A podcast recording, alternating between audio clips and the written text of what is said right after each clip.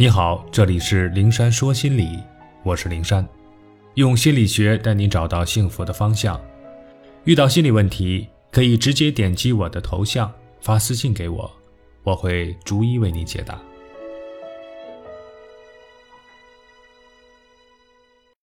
有求必应，拒绝别人难为情。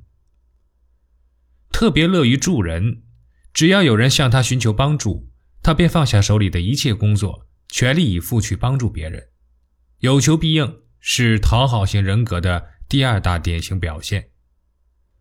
郭冬临演过一个小品，叫《有事您说话》，其中的主人公郭子就是这样一位有求必应型的老好人。有事您说话是郭子的口头禅，不管是谁有事找他帮忙，他都毫不犹豫的一口答应，不管有多大的困难。不管自己的为此付出多大的代价，小到帮老陈往六楼扛大白菜，大到自己搭钱帮同事买卧铺票，而为了买到卧铺票，他不惜在大冬天抱着铺盖卷在车站过夜排队，冻得鼻涕一把泪一把的。可当同事提出再买几张票的时候，他依然胸口一拍应承下来，转身再抱着行李卷出门去了。有人可能会说，待人热情、热心助人不是一种美德吗？我必须得说，这和我们在这里讨论的讨好型人格的待人热情、乐于助人是两个全然不同的概念。期间的区别在于，前者是理智的、有原则的，这种人能够根据自己实际情况和能力量力而行的助人；后者呢，却是成瘾式的、无底线。无原则的一切以他人的需求为中心，完全忽视自己现实的情况和感受，甚至为了给别人做事，把自己的生活搞得一团糟。比如那个郭子，明明能力有限，买张卧铺票很难，但就算在数九寒天里熬通宵排队，他也豁出去帮别人做这件好事。结果自己被冻感冒，鼻涕眼泪流不停，被人戏称一夜风流，可谓狼狈不堪。对照九型人格分类，这类老好人属于全爱型给予者的第二型。全爱型这三个字用在他们身上，真是再贴切不过了。还有就是前者是有选择的，前者是在自己有意愿帮助别人的时候才伸手相助，而后者呢是有求必应，尽管内心很多时候是不情愿的，甚至是抵触的，但说不出拒绝的话，强撑着。照单全收。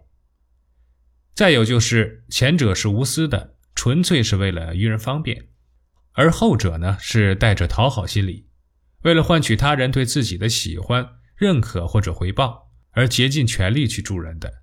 所以，待人热情、乐于助人，这个可以有，但过了头的热情和助人，陷入讨好的泥沼就不好了。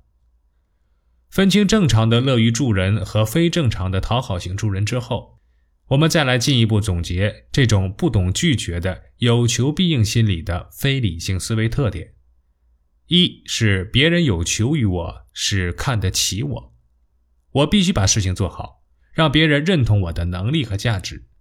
如果我拒绝了，别人则会看清我，不喜欢我。小品里的人物郭子就是在这种思维定式下。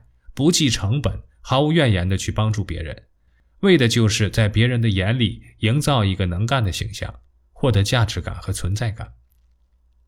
第二呢，是我若拒绝，对方会讨厌我。为了让别人满意，让别人喜欢自己，就只能亏待自己。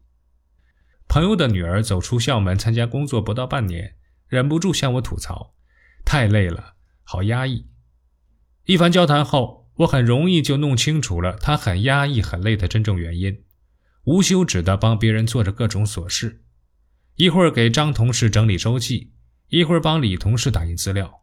更头疼的是，经常有同事周末请他替自己加班，好几次他周末都安排好别的事儿了，可为了帮同事加班，不得已推掉了自己的事儿。小姑娘每天忙得脚不沾地，可静下心来想一想。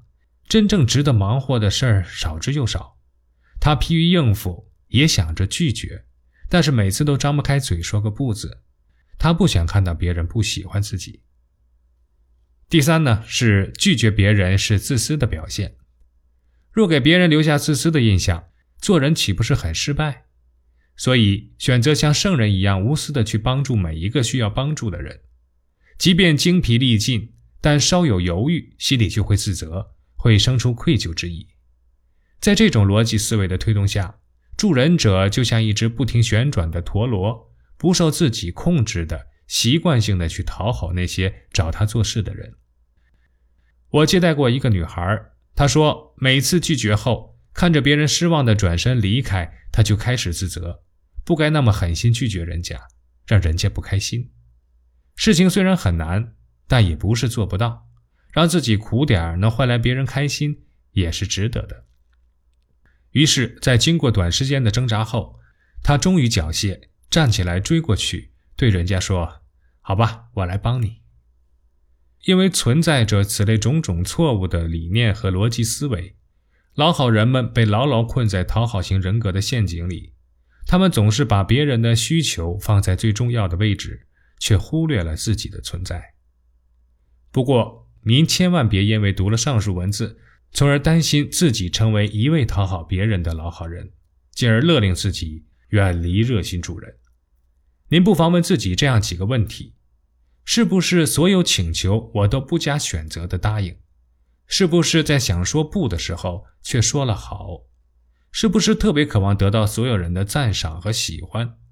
是不是总觉得不帮别人心里就过不去？如果您的回答都是是，那么您是该注意调整一下自己，阻止自己滑向讨好型人格的人群，否则大可不必顾虑。赠人玫瑰，手有余香。做好自己的同时，适时帮助别人，是一件能让别人快乐、自己也开心的事。